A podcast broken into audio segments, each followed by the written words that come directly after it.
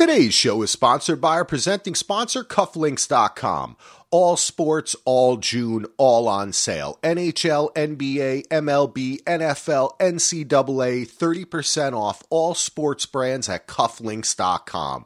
Go to cufflinks.com slash DVR and use code SPORTS30 and save today. We recently had the, what, NHL and NBA ended. Major League Baseball is still going on. The NFL is mini camps just happened. It's going to be preseason soon. We're going to be talking NFL again on Daily DVR. We might talk NFL once a week here. I'm thinking about doing a weekly NFL show. And you can get all that awesome NFL stuff at cufflinks.com, whether it's ties, belts, tie clips, anything you want, socks, they got it all. Go to cufflinks.com slash DVR today.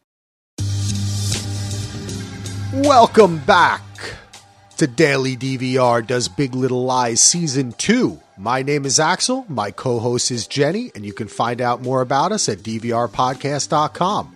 Today we're going to be talking about Season 2, Episode 2 of Big Little Lies, entitled The Telltale Heart. Directed once again by Andrea Arnold and written by David E. Kelley. If you're new to us, you can check us out at DVR Podcast and consider becoming a patron at patreon.com slash DVR.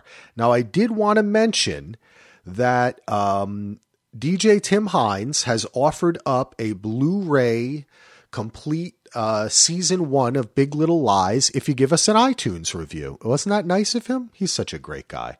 So give us an iTunes review, and I want to thank Chai SQ. It kind of looks like Chai Square for a very nice review.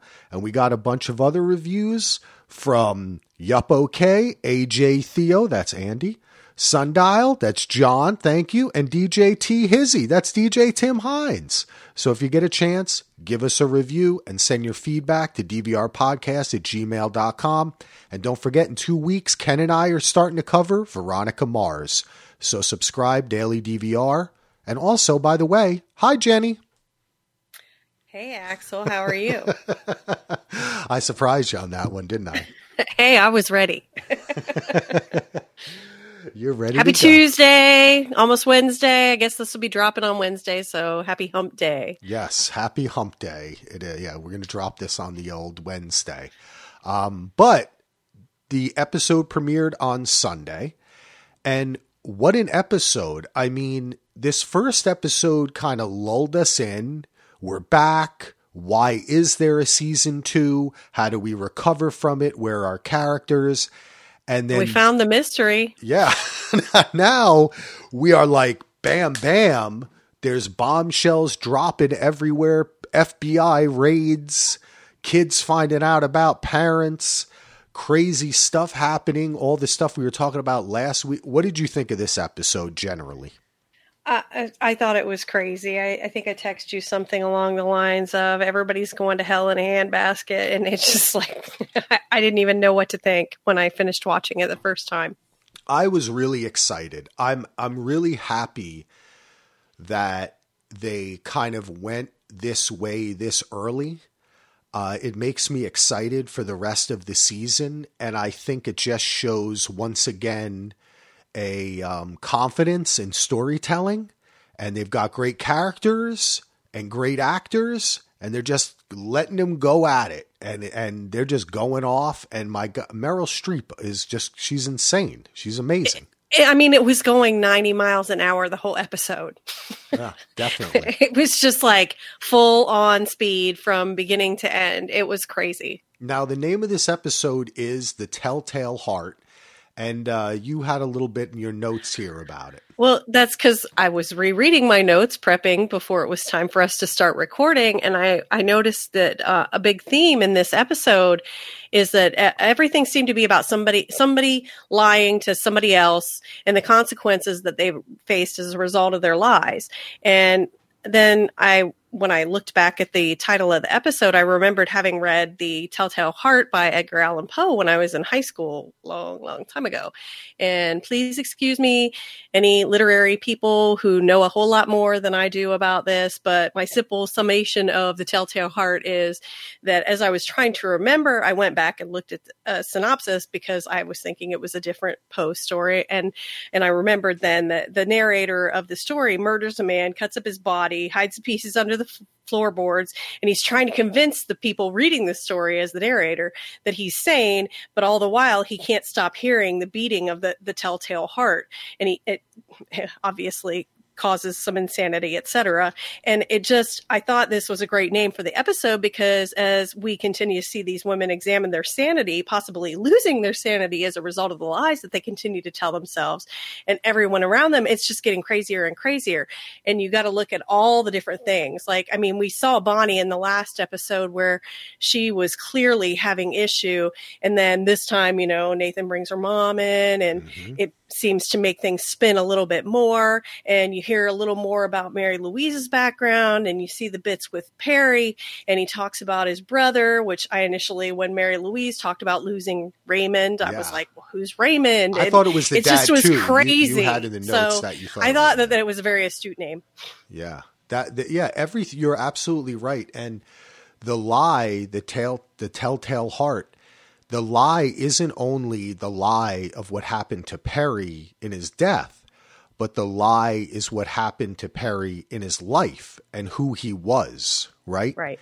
Mm-hmm. Um, and that lie is exposed not only to the kids, the kids find out, right, about the truth. We now we know that, but yes. also we get this amazing conversation, which was just one. I mean, this was directed and acted so subtly and so with such care the conversation um, between Mary Louise um, and Celeste, where Celeste is just like, you know, he beat me. He they're go and she's just like, well, right, I she breaks it down yeah. for her, and she's like, and I don't believe you. I just Mary don't. Louise, Mary Louise is having yeah. none of it, and none that's the it. lie too, right? Like she lives. Is that is that the same kind of lie? Is that her her telltale heart? Is that she knows what her hus her uh, son was, right? She knows what she created in her heart, mm-hmm. just as they know in their heart what they did and the lie they told. Mm-hmm. Um, so it's just, I think it's really, it was brilliant. It was able to be both crazy and dramatic, but also have uh, excellent themes and resonance. Mm-hmm. Agreed. I was down. And finally, something happened with uh, Gordon. I know. We, we wondered about that last yeah, week. we got it. All right, so let's start off. Um, we start off with this car crash. Celeste is driving, and she's having these visions of like she's having sex with some dude with back tattoos.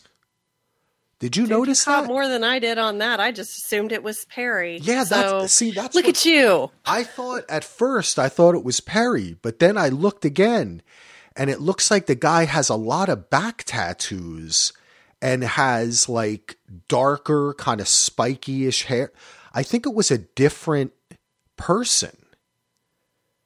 So I think that, that we might discover that this kind of her sexuality and what happened, what the way that she got, oh, that her and Perry or Perry had kind of created this kind of game that they played with the violence, right? Which was his mm-hmm. abuse game maybe she was out doing something outside of the marriage. Maybe she had something healthier or something at a different point in her life. I would guess or, it was before yeah, she was with Perry. You know, but um, so she's using these uh using Ambien, right? And then she right. started. Dry- Does this really happen in real life? It does actually happen in real life. I don't take. It's like uh, one of the side. I don't take uh, sleep aids, and I never have, but I have uh, known people who have had some strange Yeah. experiences on medications similar to Ambien, but that's like one of the things, like on the commercials they used to have for it. They're like, I can only imagine. the the side effects are so much worse than than what the drug is actually treating you for. Sometimes Oh it seems like, but yes, people actually will. They'll be eating in their sleep and not remember it. They drive. See, I they never know whether have sex real. with people in their Oh sleep. I mean, it's literally like they don't have any memory of it. And as you saw, she had her eyes open. Yeah, that's But weird. Okay, I, it- never it- know. it's the legit, man. there. It is legit. All right, so now I know this. Now I know that It's crazy. people do that. Uh, but the whole, you know, the cops are there, all that, which is something I think we should pay attention to anytime they are in contact with law enforcement.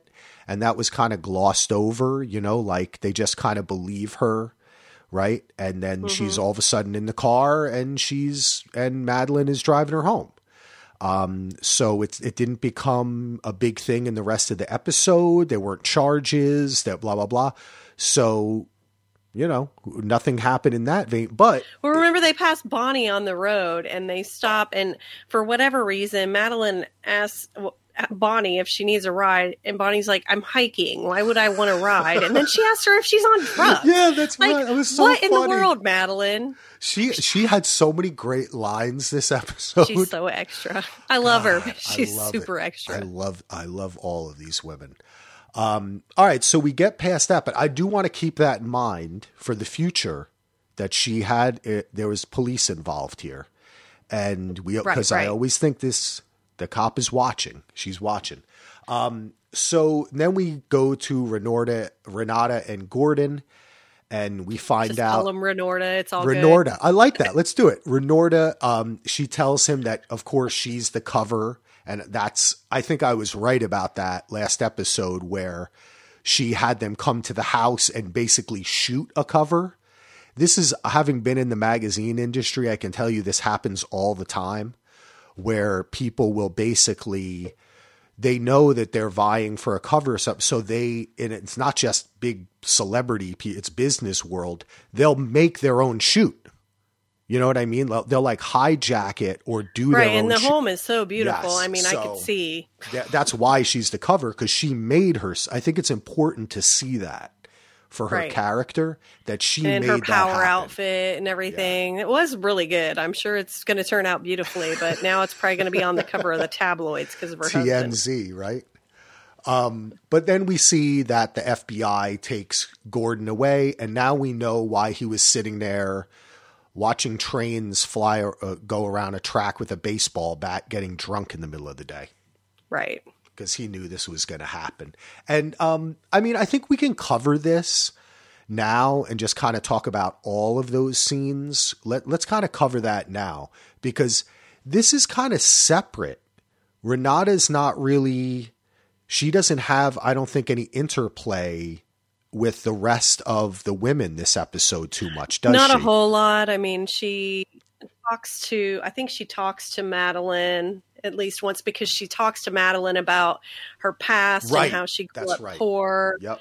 Uh, but, But she went to visit to. Gordon in the jail in the scene they had before that, and um, obviously his uh, short sale of the stocks that was an SEC violation, and since he used their home as collateral, uh, and it's a community property state, her money's in jeopardy. And he's like, he's thinking that she's worried more about Amabella, which I'm sure she is too. But apparently, she grew up very poor, and so she's obviously very upset.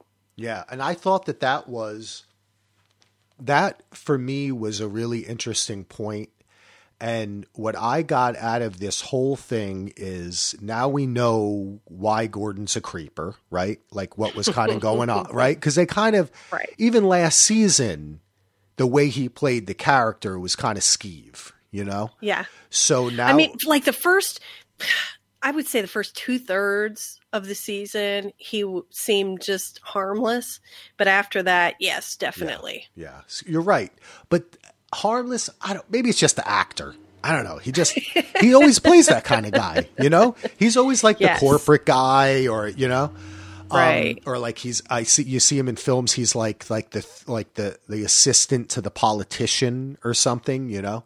Um I think he's played it like two or three times. But um we kind of know what's up with that now and most of what happens with Renata in this episode is finding out about who she is and that she grew up poor and that she fought for everything and that this life is not what she grew up with you know? And i think that that's important because part of this show and this was this is really this episode for me in what happens with renata and and how she explains her life i'm not going to be poor again and Right. also the way that bonnie's mom talks to her about like you're the only black person here mm-hmm. they haven't mentioned that a lot yet and that was a big critical, like as a meta thing of people looking at this show outside and watching it. A lot of people were like, "Oh, I don't want to watch a show about a bunch of rich white women in Monterey," or you know, this show was kind of written off in that sense. So I think it's important that in this episode they kind of talked about the money thing and and the uh, ethnicity thing of that and how white this show really is, you know. And I- I thought that that was just an interesting point to me that they're kind of delving into that. I don't know how deep they got; they at least mentioned it, but I like that. Well, they've mentioned that Renata grew up poor. Yeah. Uh, she doesn't really, I mean, she just says that she's not going to relive her, her childhood and she's convinced that it, she said Gwendolyn, but it's like one of the, one of the side characters that were in the police interviews last season is Gwendolyn. I'm not sure which one, but she's sure that she must have tipped the FBI off. And it's just, it's sad. Yeah, it, sad to see her spiraling like that because she is such a like power person and it's like i don't necessarily like her but i don't dislike her either. Yes, and it's it's interesting too because you hear that, right? Like of people who are like the nouveau rich or whatever, like I'm not going back to where I right grew where up, i you know, started. Where I started and like it's that fire that gets them to have that gaudy house on the beach, you know, that like they were so low um, that they've used that fire within them. And it's just, it's interesting because here you have Renata in contact with law enforcement, the FBI, right? And like you said, she says, What is the detective's name? I should be using her name. i I- I i'm gonna think have you to had look it it in up the axel notes. because i honestly don't know Gwendolyn- the detective's oh. name either I think it's Gwendolyn. Gwendolyn i thought was one of the characters from the school. See, I think keep talking i'll look it up. Okay, yeah, look it up because uh, in the scene when Gordon is taken away, she looks over and there's an obvious shot where the cat where it she is off camera and you just see a car, and then you see that car later riding up behind Bonnie when she's having the conversation with her daughter about whether she's going to divorce her the dad when a little bit later in the episode. So when uh, skye asks bonnie if she's going to divorce and remember, she pulls over. She kind of pulls into a different lane or pulls over, and the car kind of goes around her. Uh, And I I think that happens after the conversation with her kid. And um, I thought that that was the cop. That that's who they're making reference to. Because just like in the first episode, where we were making reference to co- her name okay. is detective adrienne quinlan Quinlan. Okay, so maybe you think you may have heard that wrong I, I she it may have been Quinlan instead of Gwendolyn? U I N L A N. Okay. I thought one of the women's names, but I know one of them was Harper. I could be completely. Wrong. I think there is oh, a look, Here's the therapist's name. Her name's Dr. Amanda Reisman. Oh, okay. Dr. Amanda Reisman. Now we know. She's, she's just the therapist. There we go. Well, it's good for us to know. We are doing a podcast. So about it could have been Quinlan. You are correct. And Okay. it probably was. I was sure she said Gwendolyn, but she probably said Quinlan. A couple times I was like, I need to turn the captions on. I can't tell what they're saying. You should. Oh, I always like watching it again with the captions on. Um, but I forgot to do it too. Uh, I did that for Game of Thrones though, because you got it. All the names they throw out, you know. Um, and it's also good because you kind of learn to spell too. Like it, it makes it You know, you see, especially in Game of Thrones, because they're family names, you it kind of it can actually tip you off. You know about. It. But Mm-hmm. anyway, we're talking Big Little Lies But um, I think that that's interesting, right? So the FBI, the cops in the Yes. beginning with the car wreck. Now we we have that the Bonnie. So let's let's pay attention to that. Okay. Um, all right. So back to where before Yeah. Gordon and Renata. Where are we going at? Because I jumped down and let me jump back in. We're on. Oh, Mary. Oh, this is a. Yes. This was fantastic.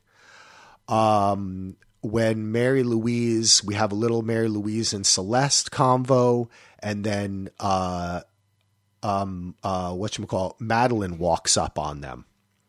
Well, it's when Madeline was dropping her off from Okay. picking her up Oh, after her accident. Good point. Yes. Yeah, and and M- Mad or Celeste just walks back in the house and basically blows her off, and and Mary Louise is like, "Well, what, what was the emergency?" And Madeline, Madeline, the gun short people have. that was great. That's like two in a row. Man, oh, this Yeah. show is so awesome. But the little story she tells about making friends with the bully, seek out the bully and make friends with them. Yes. Um, actually, what what my dad told me was you seek out the bully and you beat the crap out of them. This is like the old jail seems cell to be thing. something I remember. Yeah. I, I don't remember having been told, probably because I'm a girl, but maybe one of my brothers was told. That sounds like a familiar story to me, though. But that's an interesting that she says make friend like she's kind she's trying to this whole game that she that Mary Louise is playing with Madeline, right? It's escalating. And now by the end of this episode, we see that Mary Louise is definitely an enemy of these women. Definitely. Oh well, we knew that. Yeah. Well, we knew it, but now Oh, she Oh, yeah, she's made it voices clear. yeah. And so we Crystal see how this is rising tension, so it's going to be fun to see that that's really where our two where like it's going to butt heads and they're really going to go at it. And it's so great when she says fucking weirdo and she says and then she turns back. she doesn't say like what? She's like so aggressive. She's like what? No, no. Mary Louise turns around and says, "What?" And then Madeline, said, Right. What? Yeah. Like you just said it. Yes, Aggressive, yes. That was very that was a whole entertaining little bit. I love it. I love it. And then we have Mm-hmm. a little bit more with Jane and the guy for the aquarium, just having a kind of little. I need to know what happened to Tom from the cafe from last Yeah. season. And why they don't go to that cafe anymore? Do you think it was just because they couldn't get that location Um, this time? I'm betting that it may have been either a location thing, an actor thing, or them just wanting to change it up a little bit, right? I mean, Like- not that that kid's bad or anything. Yeah. It's just he's a little bit of a weirdo, and I liked Tom from the cafe from too. last time. I did too, but I don't know how into him Jane was. You know, Right, because she thought he was gay. Yeah, and it also would have been interesting though because he had the whole thing with Gordon and he worked at the he Mm-hmm. worked at the shop so he could get gossip. So let's do some research on that. Let's try Mm-hmm. to find out what happened with that. Um oh, I do want to uh, say before I forget just a shout out um, on the on our Facebook page. You can become a member at uh, Facebook DVR podcast on the Facebook. We had a new member who had read the book. Oh yeah, that was interesting. I, I think her name was Priscilla. Yes. Thank Yes. you.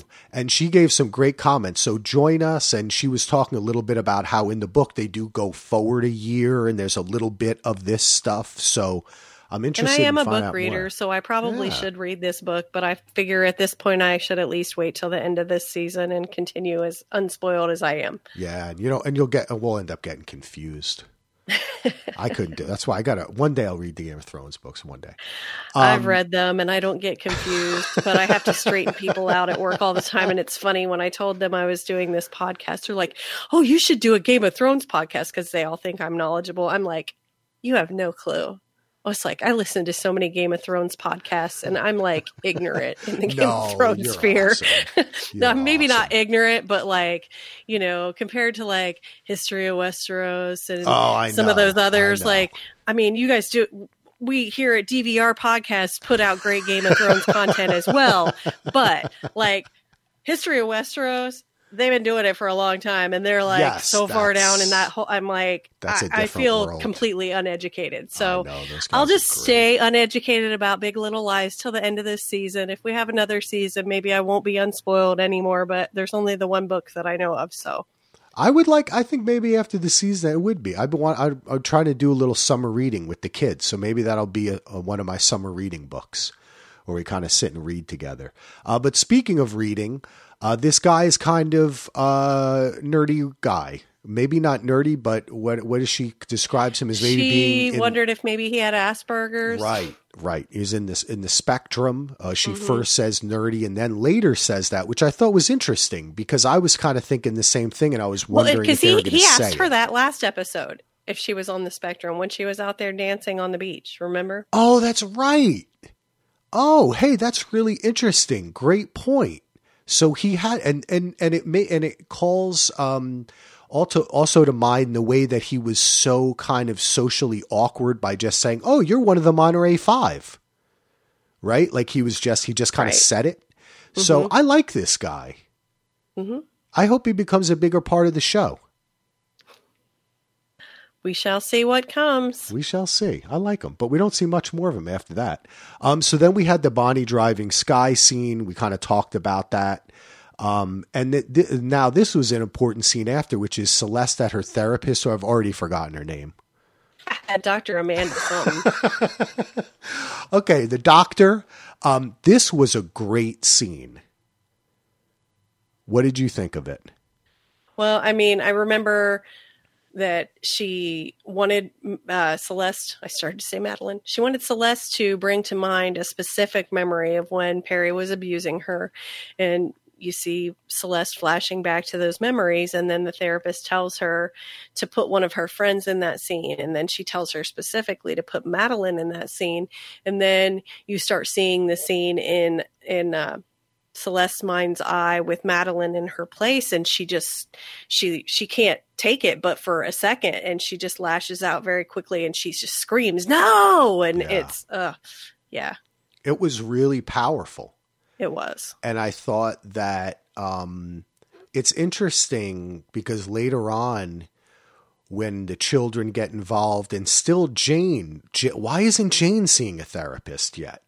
I just feel like they have this the one character seeing a therapist when they all need to be in therapy and they all need to be being not telling these big little lies, right? And being more honest with themselves. And kind of tucked into this episode, you have a really powerful scene here. And for me as a viewer, when she says, imagine a friend there, and I think, does she say Madeline's name first?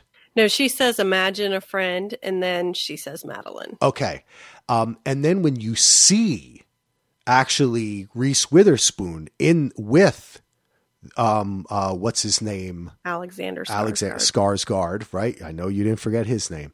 Um d- in that scene, it's so shocking, right?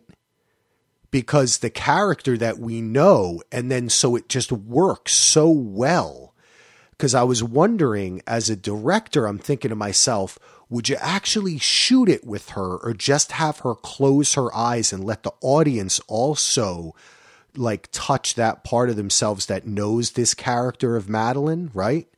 Uh, but they actually show the actress, and I thought that was such a powerful decision. I think it made it a little more visceral Yeah, re- it really worked, and also just the way that you were expect like I um Celeste made Madeline act the way she acted. right Right? she put she literally put her in the position that she was she replaced her in that scene Yeah. It wasn't Madeline as Madeline. Yes. It was Madeline as Celeste. Exactly. And that is that was so important because she wasn't fighting as much as you thought she was. She w- you know what I mean? She was at, and it, and that's I think what made her say no, right? Right. Like- and while Celeste did Yeah. fight back when her and Perry fought, she didn't always. Yeah. I mean, there were plenty True. of scenes that we saw where she she didn't fight back. There were scenes where that we saw that she did fight back, but I mean, it it was it was it was uh, Yeah, it was. it was hard, hard, to watch and and not that it wasn't hard to watch those things happen to nicole kidman uh, as celeste um, but like we've seen it so many times now that you kind of not got used to it but it was you were more used to it and then to see it again with another person in there it hits you all over again just like the first time you saw it happening to celeste Yep. Take a little break here to talk again about cufflinks.com slash DVR. You can use code DVR20 at any time at cufflinks.com. Go to cufflinks.com slash DVR. When you go to that slash DVR, it tells cufflinks.com that we sent you. So go to cufflinks.com slash DVR, use code DVR20 today, and save on all their amazing products. You've heard me talk about them. It's not just cufflinks, it's belts, it's ties, it's handkerchiefs, it's bags, socks. So much great stuff. So head over to cufflinks.com slash DVR today. Okay, so now we get to a scene where Jane and Bonnie are doing uh, yoga, talk a little bit about the date. And then this is where we get the introduction of Bonnie's mom, who I love. I think she's awesome. What did you think of Bonnie's mom? she's uh overbearing Ah. I was trying to think of a nice way to say she that. She brings such an interesting vibe to this She- show. she does. Yeah, just so She brought a whole lot of questions for me too. Yeah, yeah. But I think we'll probably get to that as we continue on. But Bonnie is very upset with Nathan for calling her, but he's kind of he's he, I mean, she she says, "Well, you should have talked to me." And he's like, "Dude, I tried." Yeah, totally. To- and he and and you know what? Um, even though the way that Bonnie's mom later describes Nathan as kind of like a, like a doofus and like he just doesn't know much or have an interest, and I think it's true. Uh, You know, I mean, I think like I mean, you know, like if I met the guy, you probably think he's a nice guy, but then you He's see through shallow. this show, yeah, he's very shallow. he doesn't guy. have a lot of depth. Yes. And you could see also the only times he's ever had depth is when he's like reciting verbatim something Bonnie told him about relationships or something, you know? Um, like he's trying to get in touch with her. Uh, but um, I do kind of say that he was, I mean, what else could he do? Like she's right. he was trying and, and you have to give him credit for that. yeah, and, and, nothing else. and and every scene when he's saying uh you know i'm trying i'm trying we know the lie right and we see the way bonnie's reacting to him in that beautiful back god man every one of these houses is so awesome isn't it They are. the backyard is so cool um but uh just like they could ch- they could just pick any spot in any of these houses and they're like what a great scene um but you can see the frustration in her of that she's in agony and um, she feels that telltale heart. She hears it, right? She wants to tell him. And I want to ask you, Jenny, why doesn't she just tell him? because he's the person that he is and she can't trust that he wouldn't tell other people and blame Madeline and cause more problems because of his relationship with Madeline. And it's Madeline's quote unquote fault that she's in the place that she's in. And I, I just think that she probably believes it would cause more problems than it would solve but I mean, I think that we may be getting to a point where she winds up telling him because she just can't take it anymore.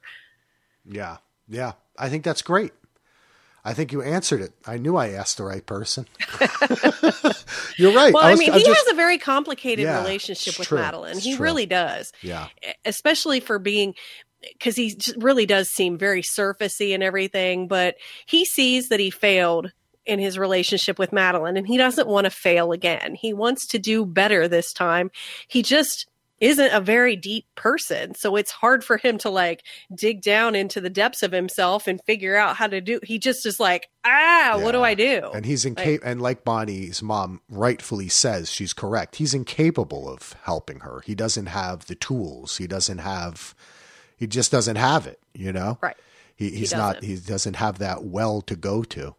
Um, but yeah, just man, I have to say, I had not been a huge fan of what's her. Is her name Zoe Kravitz? Yes, it's Zoe Kravitz. Um, I I had not been a huge fan of hers. I'd seen her in a couple, like she popped up, I guess, in some Hunger Games stuff, and there was some show that I saw her in. But I have to say, wow, she's really this season. They didn't give her much to do last season, but I have to say, she's very much impressing me. I think uh, she's doing great as yeah. Bonnie, and she really she got, she got the the awesome looks from both of her parents Oh my too. god, I know she's like gorgeous. she she looks like her mother and she looks like her father. It's like Yeah. And she's just gorgeous as a result because they're both gorgeous. and then her mom, and, and then her mom. Now her mom's married to Jason Momoa, right? So Oh, like it doesn't stop. she Just has the gorgeousness she, oh, goes wow, on. I'm I'm jealous of Lisa Bonet's life. they just they just need to hang out with Skarsgård. Everything will be okay. Um, so do we get to uh, we talked already about Renata and that. So let's Yes. jump over that and um, A new teacher. Oh, but let's mention you had this in your awesome notes, which by the way, I've put the notes on the website. If you go to dvrpodcast.com, you can find all of Jenny's awesome notes. You can just search Big Little Lies or they're on the front page there. And um, you remind us that she said that the FBI took her i her work computer and her iPad. So, uh, so that is kind of scary there. And Madeline is like alarmed a bit. Had the, you know what kind of stuff did they write to each other? We don't know. Hopefully nothing, as Yeah. we discussed last week. Hopefully it was all in the car That's what it should be. and the car wasn't bugged. the car wasn't bugged, but right, they got the people from The Wire next se- season three of Big Little Lies. McNulty's on the case. Um, so then we get to teacher again, and Yes. uh, he's leading the kids, and all of our kids are there, kind of sitting all in a row, actually. And um, he's like, you know, he's saying, "Hey, share your feelings." They're having, you know, because he's, I guess, the new. He's the. He said, "What did he? Didn't he say he was like the new science teacher or something, or is he a counselor?" I think he's their teacher. Okay, because uh, I didn't. Yeah, it was kind of counselor. I don't know. I didn't catch what type of teacher. I mean, they're in second grade, so Okay, yeah. Well, my I son don't know. Do they have like subjects in second grade other than with one teacher, other than like gym and art and music? this does seem to be a rather advanced school that would have the money to hire more people. But it is a public school still that's because true. they made a point of talking about that last season. That is true. It is public, but still, it's it's still. I regardless, they're having a feeling circle, Mm-hmm. um, and uh, and that's when um, one of the twins pops up and says, "What about a dead father?"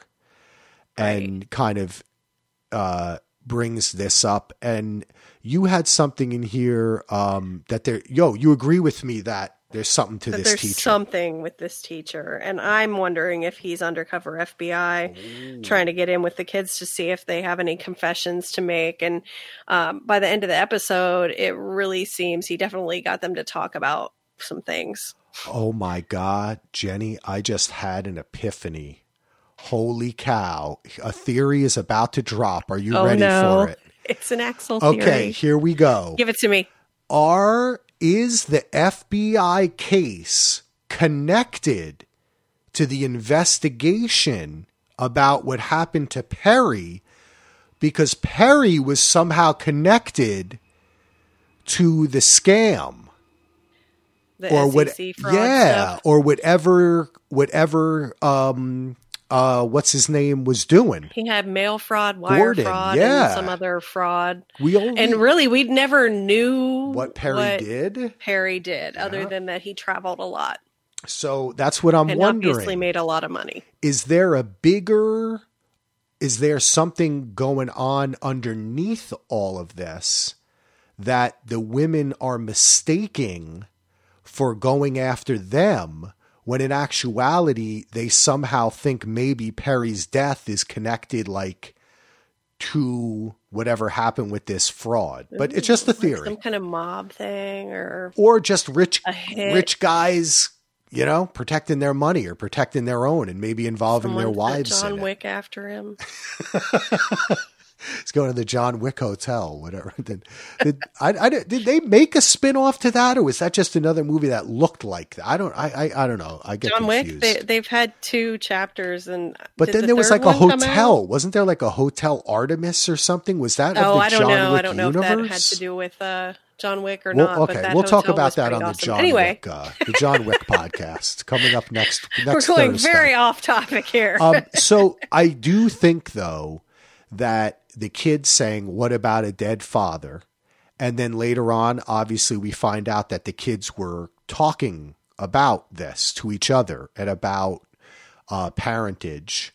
It's just interesting to me. And then you have the scene where, um, oh, look, this is the next scene. The teacher talks to Celeste, and then Celeste talks to the kids in the car. And then she says that, oh, we're a kind of family that should be open and honest. And then the kid says, we're not that kind of family. and both my wife and I started laughing. It was kind of sad though. Um, and she says, of course we are, but they're not. They're not. They're not that kind of family. it's kind of like what Ziggy says to Jane later too. It's re- it's really what did he what's that? Um, when Jane tells him about it, and uh, she Oh, she finds out that he me. knew a year ago. Yeah. Yep. Anyway, let's continue with the scene by scene. We'll get there in a few. That was but I think that that's that was um it's important to me because I think it's interesting the way that this is a kind of multi-generational show, right? And we talked about that when we talked about the first season and now with the entry of Perry's mom played by um, Meryl Streep, of course, we have like three generations.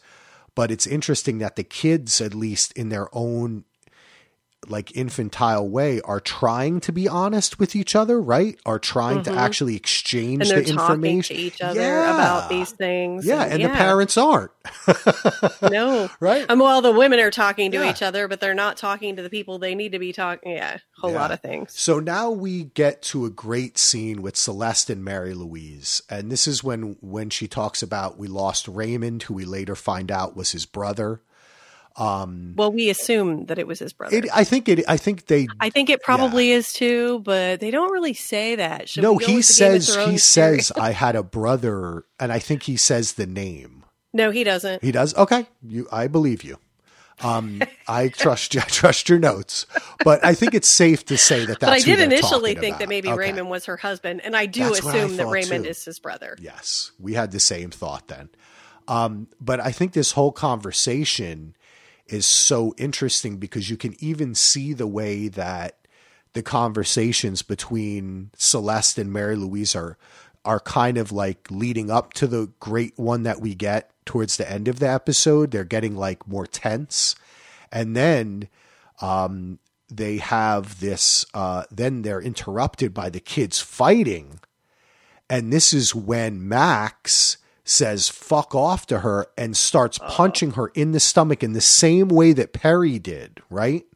That's something that I think is important that it like it me and she kind of bowls over in the same way quickly, but then of course because it's a child, she reacts and just pushes him and says, "You will not like be like him," you know. Uh, you will not be like him right in front of Mary Louise. Mm-hmm. That was shocking because it answers some of the questions for the Well, first even- time. Yeah. Yeah, leading up to that, when she was Celeste was trying to defend Madeline and telling her that Madeline's been a good friend to her and been there for the kids, and that she had even saved Max from drowning. And then Mary Louise seems surprised by that, but then turns it right back around on Celeste. Well, where were you? And then we go into the boys ah, fighting, and it's like, eh, Oh, Yeah. that was oh my god, Jenny, thanks for pointing that out because that is just shows the attitude, right? Like you can't win with her. No, you can't at all because it's like Madeline is is her friend and has been there for her through thick and thin and in this craziness and everything else, but had been there for her even before that and has been there for her children and but not she can't catch a break with Mary Louise. Mary Louise has decided she can't stand Madeline, that Madeline's a bad person, and then she can't even get in edgewise, and then this happens with the boys, and that was crazy. I I was yeah, little kid telling his mom to fuck off, man. I I'd have knocked him on his ass too. Sorry.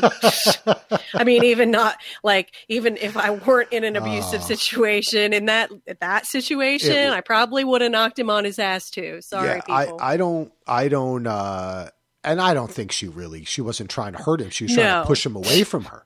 Uh, she was defending herself, really, Yes. and and um, it's never right to hit somebody. And the kid was doing it in the same way as the dad, and it harkened Yes. back to last season where that was the kid who wasn't that that was Max, the one who was doing it, right? Max was the one who was abusing Amber. and we have we don't know we have no indication of what that's one thing that they now had Josh is the one that stabbed Max in the first episode with the fork, uh, though. they're well they've got to both have that violence you know but you know what they haven't mentioned that like um well well we did have in the first episode where renata said uh amabella was bullied last year. Like so it's not happening anymore. So i like the thing that the thing I don't get is I still think there's an a cur- undercurrent here, which is like, um, Celeste is in therapy, but uh, the boys don't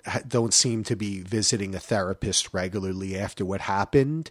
Nobody, it's still these lies. They're still lying to themselves. They're not taking care of things, and this scene is kind of shows that it's just the undercurrent is still there even though perry's gone that type of behavior still goes on you know and even having mary louise around she mm-hmm. took she obviously had a hand in making perry into what he was and now he's around she's around the kids you know so Right. And there's there's a bit of boys will be boys and I don't say that to be blasé oh or of anything course else. of course but yeah boys are rough and tumble a lot of times, true. but I really think that those kids should be seeing a therapist as well.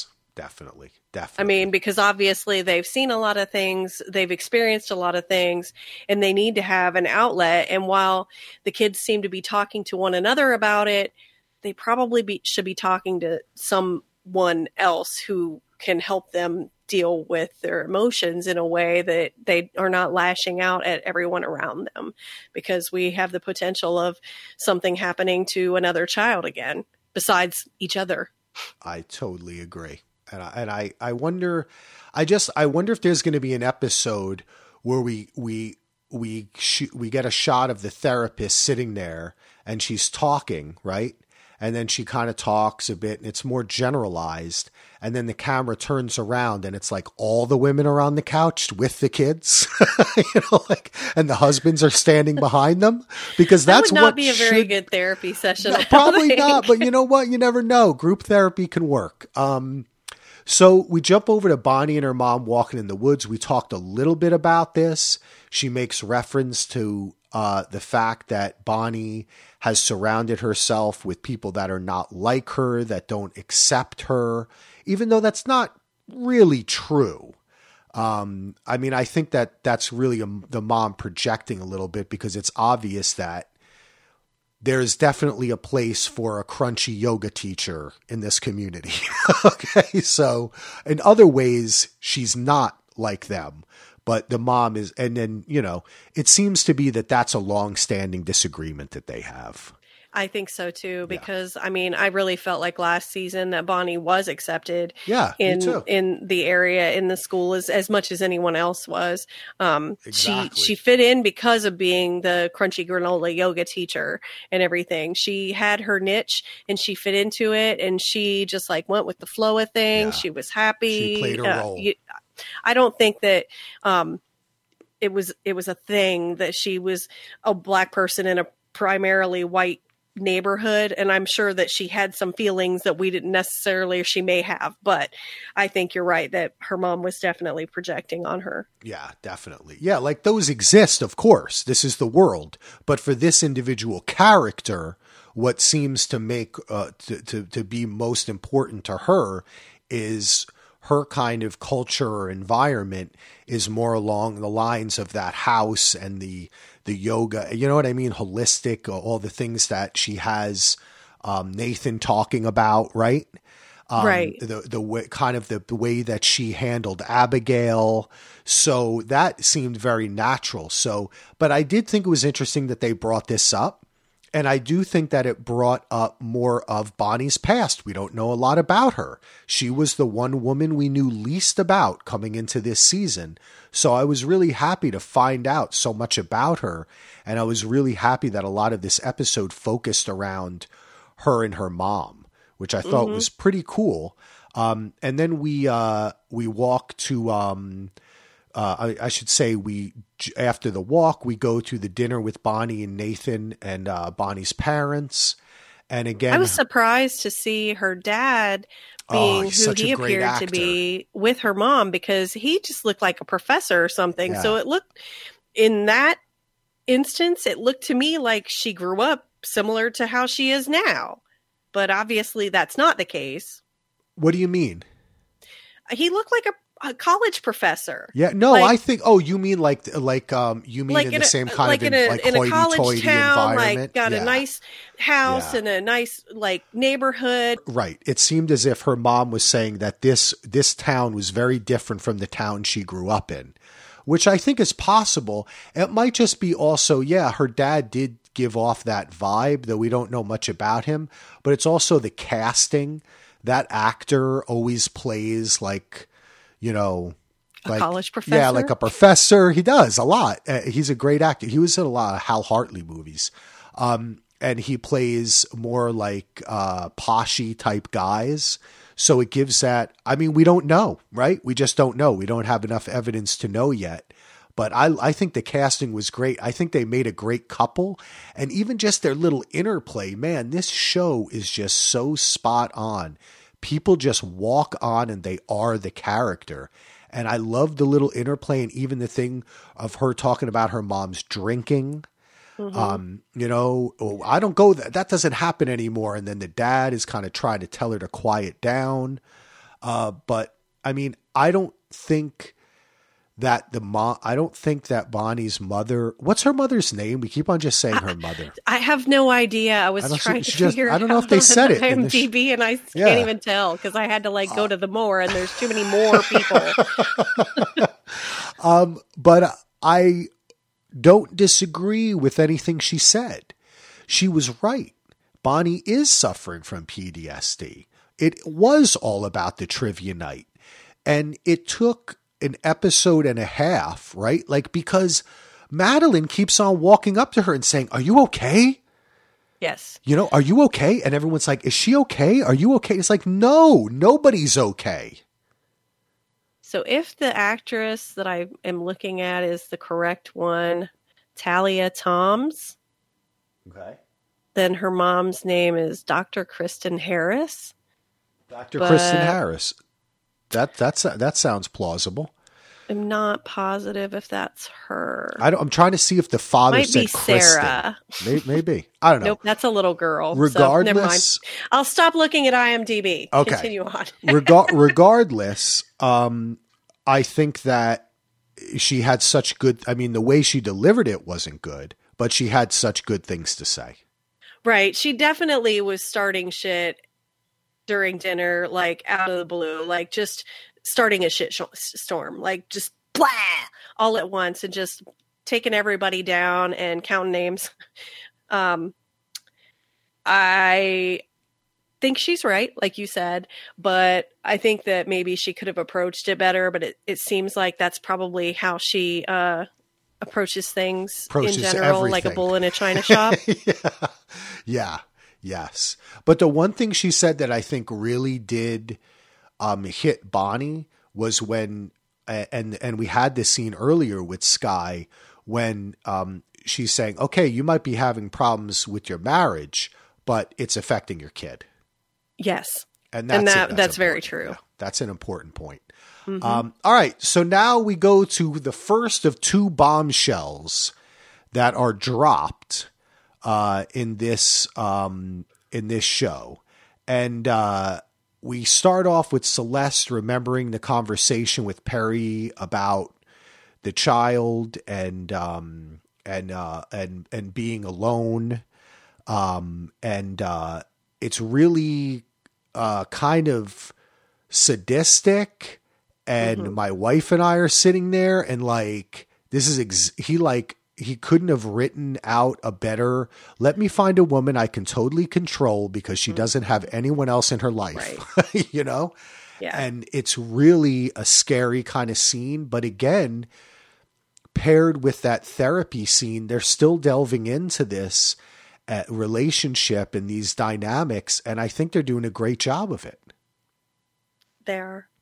I, I was, yeah, because she asked him in the conversation that she remembers if he had any siblings, and that's where he tells her that he had a little brother who passed away when Yeah. Perry was Yeah. five. So that little brother had to. I mean, what he couldn't have been more than four, um, unless he was his twin. Oh, it was- did he kill would- his brother now? Oh my God, this show. so that's what I'm thinking. Maybe the I, I mother thought killed perhaps him. he was the one that killed his brother. Maybe his mom killed his brother. Maybe his dad killed his ah, brother. But I immediately went to did Perry kill his brother? Whoa, yeah, I hadn't thought of that. Ay, ay, ay. But yeah, the but whole then you know creepy. Celeste goes on with she's an only child, but well, as far as she knows, she doesn't really know her dad that well, so she might have siblings out there. But then yeah, he goes into creeper mode. Ooh, if this all works out, I'll have you all to myself. Yeah, and you bring up a great point, which is this scene reminded you of some of Jane's flashbacks at their dinner. Right when she was having dinner with uh, Perry before they went to the hotel so room. you wonder if their first Like sexual visuals. encounter was also um, like that, you know, where he yeah, just but she seemed like she was close with her family before she moved to Monterey. So maybe it went differently, and that's why he did what he did. He didn't try to make it a relationship. He just took what he wanted. Exactly. That's ooh, that was sick. Uh, well, the bombshell comes when Celeste comes out of this memory. Thanks, Mary Louise, for getting the boys to bed. And then the the way they shot this was freaking awesome. Celeste has her back turned, and you just hear Mary Louise's voice, and you mm-hmm. just stay on Celeste the entire. And it's like it's a pretty long time until they do a shot at the end, if I'm remembering it correctly that the boys have she just says it. Oh you know the boys said that they have a brother. Nice that you told me that they're brothers in their class at school. And then she's just shocked and then from here on in the episode obviously changes and everything is about this uh, and I just thought that this scene, the the casual way in which she says this, like it was all about her too, right? That she didn't Right. know, was just amazing. And I did not see this coming at all. I didn't think this was going to be even part of the season. That I just didn't see it coming. Uh, it it was definitely shocking. Perry has another son. He's in their class at school. Like, ugh, what's his name? Like, she just immediately assumes that Celeste knows all about it, and just eh, you're you're holding out information from me, and this is my grandchild, and why aren't you telling me? And ugh, and then it leads to Celeste calling Madeline, try to figure out how it happened. Um, that Max and Josh know about their brother. Madeline assumes it was the detective, and that's an interesting point because she says, We told the detective, we're still unsure of what they told the detective, what they did, right? Like, right, because we haven't seen very much of their interviews. We've only seen like a couple little clips that actually had sound. and some of it's surprising to me too. Like, I don't know whether when we saw those clips in the first episode and Madeline is describing um, about how Perry was kicking her, was kicking Yes. Celeste, um, it seems to me that they told maybe the detective isn't. I don't know. I just find it to be like this might be like kind of a Rashomon type thing where what they're remembering is actually they're so scarred by this that they're kind of misremembering and they actually told more than they did. Because it just seems to me if I was a detective and I knew all this information, I would assume that maybe one of them did push him. Like the guy said at the other male detective said at the end of the episode, right? Like nobody's pressing chart. Like, you know, maybe that's what happened, but what does it matter? Like maybe they're kind of inventing this and the, the detective isn't really after them. But then I think she is. She is too. I don't know. I'm just just trying just bringing that up because I thought it was kind of strange. Um, Agreed. so basically, what ends up happening is that we find out that it was Chloe, right? Right, because uh, well, when Madeline says it, she thinks it's a detective, and she swears. Chloe's right behind her and gives her crap for swearing, and that's when Madeline tells Celeste to find out exactly what the boys know and to call her back. And when she gets off the phone, Ed asks her what's going on. Uh, Madeline mentions that it's just Celeste stuff with Celeste and the twins, and then Chloe's like, "Well, did they find out Ziggy's their brother?" Yeah, that is great. It's so great. You know what happened immediately when she said that is my wife and I were both like, okay, one, we got to be careful of what we say around the kid more. and two, he's got a little compl- pictures have big ears. Yeah, and on two, he's probably has a completely secret life that we know nothing about, and they talk about things at school that we'd be horrified. Um, but this was uh, this was pretty shocking, and it but it does make sense, right? Right, because Madeline's all in. Well, who told you that? And looks like I, I heard you on the phone. Like it makes total sense. I and like. It's not like it's not like they had a landline and she picked up the the extra phone in the bedroom like we used to do when we were kids. I know that was, and you have to be really quiet, right? Yes. Um, yes. But it just it was a really inventive but still simple way for the writers to come up with a way for this information to get out which is that just as we're seeing these adults again, you know, have their little social circles, the kids have their little social circles too. And now it affects them again. And last year it was who who was bullying who. Now the kids have told information that they wanted to keep secret. Mm-hmm. And then Ed is pissed off that he didn't find out about it. Well, and what was it took him? He he was like, "What? Are you slow on the uptake, buddy? Your seven year old kid has this figured out just from listening to her mom's end of the conversation, and your husband, and, and you're just whatever. Your kid's smarter than you are, Ed. Poor Ed. Well, and it's not getting any better for Ed. No. Not getting any better this episode. Um, so now I want to talk about this scene. So Madeline tells Jane. Uh, so we have from Celeste to Madeline, Madeline to Jane, and then Jane talks to Ziggy and tells him, "Yes, that is your dad." And that's so sad. The kid's finding out who his dad is, and he's dead. Mm-hmm. You know, and under mysterious and bad circumstance. So so shattering. Mm-hmm. But then he says, "Did she says did Chloe tell him anything else?" And he says, yes, that she told him that he salted you as assault, right? Right. Jenny, what did you think about this? Because I have to say, as a father of a roughly kid the same age, I my what I would have said was, uh, I don't know what she was talking about.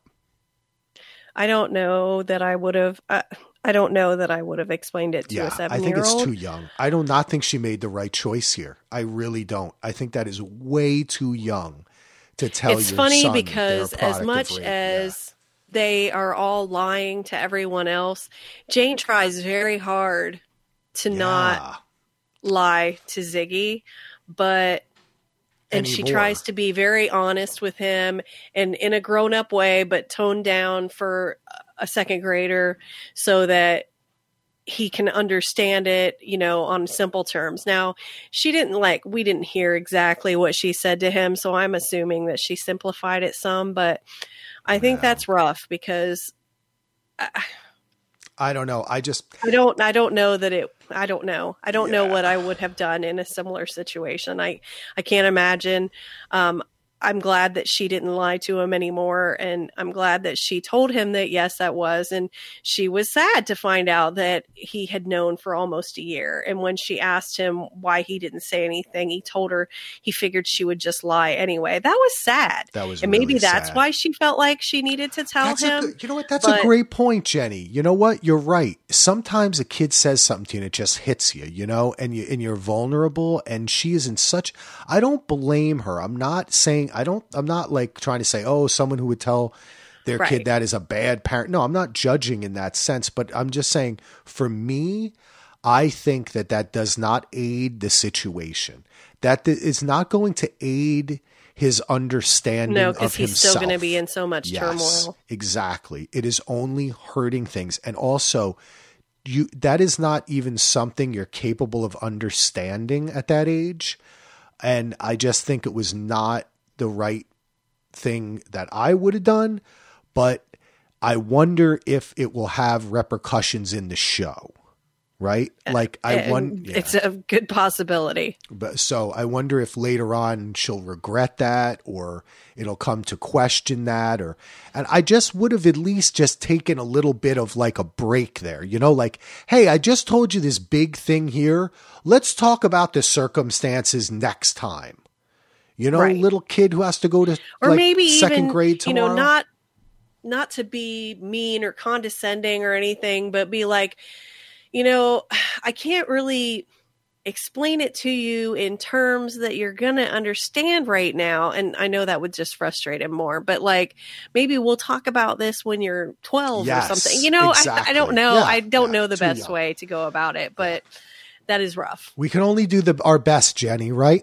Yep We can only do our best. Okay, so um, we had this scene with with uh, with Renata and Gordon in the car, but we kind of talked about that stuff. That was a fun scene though, uh, when she dr- makes him get out of the car. It was kind of scary though. Um, but then, I forgot about that I don't think we talked about that part of it well, but yeah yeah, we talked. I mean, it's it's ki- okay we yeah. talked about the rest of it it's no big Uh, well, now we get to the second big bombshell. Uh, when Madeline and Abigail are in their kitchen, I love the kitchen scenes.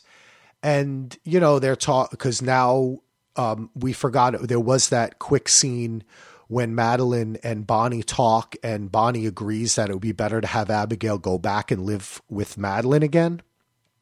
And I thought that that was an interesting little scene, and they kind of go over again about how Bonnie is upset. But in this scene, they're having their college discussion, and Abby lets it slip. You know, you you fucked the the director last year. Uh, you were fucking the theater director, and then uh, about four seconds. It, this was great acting and direction because you you want to move the camera, but they didn't they just let Madeline continue. And if you look, you can see it in Abigail's eyes, right? yeah I think Like- she even said Ed really Well- quietly But yeah, but first you just see her see real quick. Yeah And then she says it. So it was like, and they didn't zoom in on her. It was great. And then Ed's there. So obviously he, he runs out. Um, and he says he's going to get his ears uh, checked. Then we get a quick scene with Celeste telling the twins about their their dad, uh, and then she says he was a good person. Let's talk about that a little bit after. But Ed comes back, and uh, what did you think of Madeline's? Um, is it was it really a defense? I mean, like she, she, I don't know. What do you I think? think what do you think? sorry she got caught Yeah, yeah, that's what I think too. I think so too, because um, she's she just has safety and security with Ed, Yep. and it's easy. Um, she's the the alpha. Yeah, Um, exactly. He goes along with whatever she wants to do. He's there's no passion, but he's solid and dependable. Yeah. And it looks like now, though, if they are going to split up because he says we're done, whether or not he follows through with that, I haven't watched any previews. We'll have to see. I would think that Ed is not going to follow through with it. But um, now we do know, unlike last year where she didn't seem to have her own income, we don't ever really know who has the money in each relation, you know? But it seems like eh, it, it, it seems like Ed maybe had some money, but we know now that she it, has at least a job, right? She's re- Right, doing she's real, real estate, estate, and if she's real estate in that area and she's selling any houses, she's doing pretty well. Um, so we know that, so it is a possibility. But I thought this whole conversation was pretty interesting because she says they should go to counseling, but it's like you didn't want to go to counseling when the guy died. you know, like- You didn't want Yeah, to go to counseling to try and save your passionless marriage before. Exact. Good point, Jenny. Good point. But this was great, and man, I just have to give a shout out to Adam Scott. Um, he was just on the uh, Bill Simmons podcast, And actually, I'm rewatching Veronica Mars, and he pops up as a school teacher in Veronica Mars season one. And he's just such a great actor. He really can do it all the funny stuff. And this scene was, you see his hand is like shaking as he's talking. And he's just, you can see his whole body is involved in this scene. And, you know, I, you hear me talking on the podcast. It's so important when I was doing acting I was always obsessed with that, like where my hands were when someone was speaking to me, what I did with them, if I like tapped on something during a scene, or I just think Heath talks about it. The fact that his hand, you can see his hand just shaking and the quiver in his voice. And he, he it was, it was really powerful. I have don't recall that I've seen him in anything else, but I thought that he did phenomenally in this scene, and I have liked him more in these two episodes than I really liked him at all last season. Yeah, he's he's been, he seemed a little one dimensional yes, last season. They've given him more to do. I think they've given him more to do, and I like that we got another quick little scene with him and Nathan wanting to fight. That was kind of funny. Dude, fun. they are cute. always having pissing matches. He is definitely smarter like, than Nathan. Nathan's th- better looking, but Ed's smarter. Yeah. Do you think Nathan was serious, or do you think he was joking? I don't know. I kind of take. I think it was kind of both. A little seriously, yeah, I so I couldn't tell, but I, it was that was a funny scene. It um, was. Okay, so we're getting towards the end of the episode. We had the two. We missed something with Bonnie and her mom when her mom walked into the bedroom and put that weird stuff on the nightstand. Yeah, the voodoo baby. That's, That's what I thought. That is that what it is? Like oh, I don't yeah. know. The chicken. The, oh yeah, when you see chicken bones and feathers. That's what I thought. I, I, I was like, I paused it. To, I was like, what is that? I wonder if she's Creole. feather and a crystal. I wonder if that's. I wonder if they're from New Orleans because that that seemed a little bit of that old. Old uh, voodoo magic there. I when I when she put takes that out, that's what I said. My wife was like, "What is that?" And I was like, "It's the voodoo." That's what I um, thought. but it's mixed saw, with the crystal. So it's kind of like new age voodoo, maybe. You know what I mean? Mm-hmm. Like mm-hmm. you kind of do the chant, but you're in like a downward dog when you do it, or something, or I don't know. but um, that was kind. Of, and she has that. Also, she touches her arm and she has mm-hmm. the vision of the waves and the ocean. Did you notice that? Right. Was she? So, are you talking about when Bonnie was imagining or, or remembering? No, when Bonnie's when, mother, when her mom was talking about it. No, there's a scene it, it, when they're talking and they're talking about something totally different, and she just touches her as she passes her by. They brush. She brushes her arm, and there's two or three quick shots of water and just waves. And her mother okay. just like kind of looks shocked, and it happens in like two or three seconds. Maybe maybe it's a witchcraft thing. I, I mean, not like because that that seems more.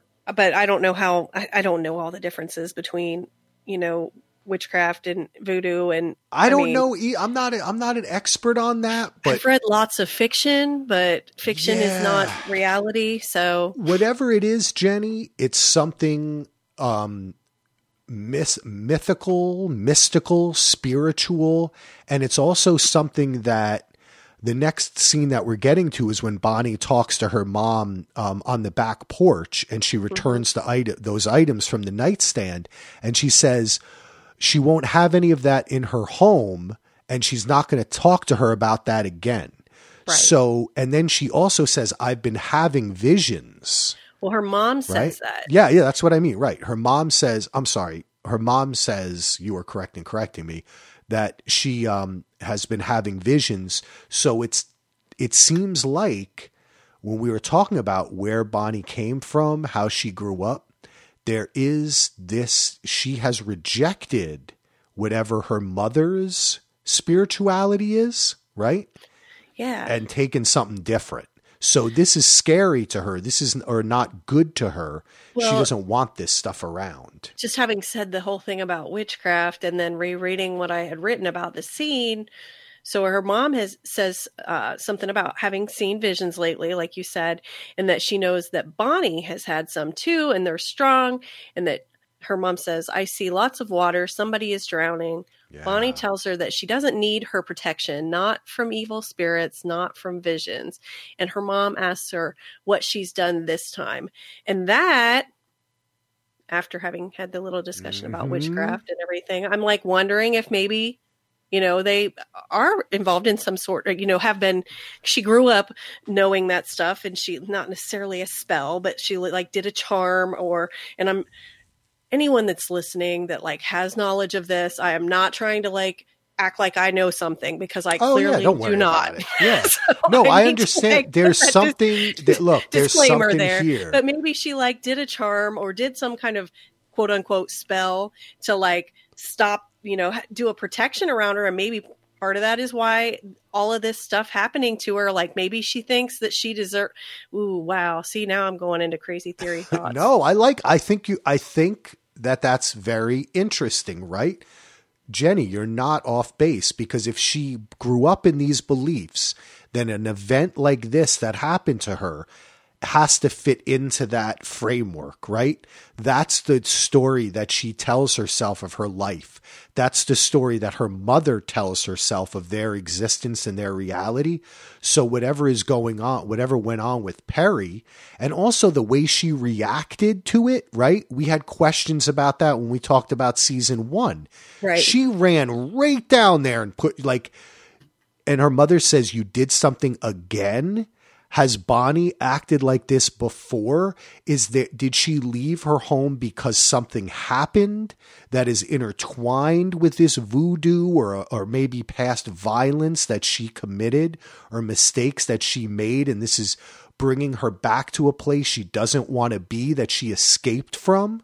And the parents signal that and that's even why she was even madder when Nathan called up her mom you know it's like the worst possible person to call cuz you're reminding me of what I escaped from so it's it's pretty deep um There's that telltale heart again. yeah, yeah, definitely. Um, and uh, we get to see a nice little moment between Bonnie and Nathan, and I like that. And I think maybe she's going to tell him. I don't know. I think she might tell him. I don't know either, but Skye was very happy Yeah, to see her was good. parents cuddling again. That was good. That was good. And then we end the episode with a kind of a nice little scene of Max and montage. Josh. yeah, a little montagey there. Max and Josh arriving at Jane's to see Ziggy, Bonnie looking at Skye. Then we see Madeline cries, Jane and Celeste having fun, Madeline on the dock looking at the ocean crying over over uh, Eddie boy. And then we hear the song Ed sang her at trivia night. Mm-hmm. Oh, and as the song played, my wife said, What is that? I said, That's the song he sang at trivia night. Because I remember how there's no way that was his voice singing It that wasn't. song. it's on the soundtrack, and it's exactly like Yeah, it was in the show. And the that- song that yeah. Nathan sang wasn't him either. No, but Zoe hell no. Kravitz's song actually was her. yeah, well, she's got, we know she's got talent, right? They, they, Right. Adam Scott could probably sing, but it'd be probably a little funnier. Um, but it, this, the tone is so, like, there's no way he could hold that tone. right. It's an Elvis song, but yeah. that was not Elvis singing it. I think, you know, we didn't mention that when we talked about season one, but it's like they had weird rights issues. And I know a lot of Elvis's is, it's like wrapped up in different recordings and stuff, but it's like they, I think they only actually ended up using like one or two actually songs sung by Elvis in the final episode. I think maybe even only one did we hear him actually Well, that sing. song was him, and I I don't know about any of the rest of them. Yeah. I only know that one was because I looked it up again last night. Oh, cool. But it was a nice way, right? It was a nice nod to last season and a nice nod to how that trivia night is that telltale heart, right? Like Yeah, they keep on hearing it and they keep on hearing that maybe that song even um, is a memory of all these lies that have been told. Wow, what an episode! definitely. I loved it. Do you have any final thoughts? I just can't believe how much they're packing into these episodes. Yeah, they I was really pleased after we come into the first episode like I started the this show talking about, you know, we've got to kind of where are the characters? What's going on? How are they going to recover from what happened? Are we going to get right into the detective? The way that they've crafted and built this up, and the confidence that they have in the in the story, the characters, the location, and especially the, these amazing actresses. Uh, after episode two, I have no doubt that episode three is going to kick ass. Oh, I have no doubts either. I I think that it's going to continue awesomely all season. Uh, but we did definitely get a, a another central mystery. we got a few mysteries, just like last season. I mean, what's what's the deal with Bonnie's background? What's the deal with Mary Louise's background? How did Perry's little brother die? Was he the cause of it? Uh, who who was Perry's abuser? or was someone Perry's abuser. Obviously, he was a product of his upbringing in some yeah. ways. So there's like a bunch of different little mysteries. But what do you what do you think the the biggest one that we're looking at is? The biggest mystery that we're looking at, uh, for mm-hmm. me, the biggest mystery at this point is are they actually being watched by the detective? That's been your question all along. Yeah, I'm really. Uh, is this total paranoia? or are they because it's it was in this episode last episode it was so i felt it throughout the whole thing it was a dread a doom um, and i just that to me still remains what the heck is are they in trouble are they not are they being paranoid and as this all unfolds are these events and these truths kind of these truth bombs coming out is that making it worse for them or better Right. I, I don't know. Uh, I guess we'll have uh, to see next yeah. episode. yes. You can't have a better ending transition than that. Thank you, Jenny, for your time again this week. You are amazing. Your notes are fantastic. I'm going to put these up on the website. These will be up on Wednesday, like this show, too. I want to thank everyone for downloading, listening, and subscribing. We've been doing fantastic so far with the downloads and being rated in iTunes, and we appreciate the reviews. But really, that uh, the the the iTunes comes from subscriptions, so we've been getting a lot of people listening, and we do appreciate it. If you have any thoughts about the show, email us, dvrpodcast at gmail.com. We appreciate the action on the Facebook page as well. And uh, be a patron. Go to patreon.com slash DVR.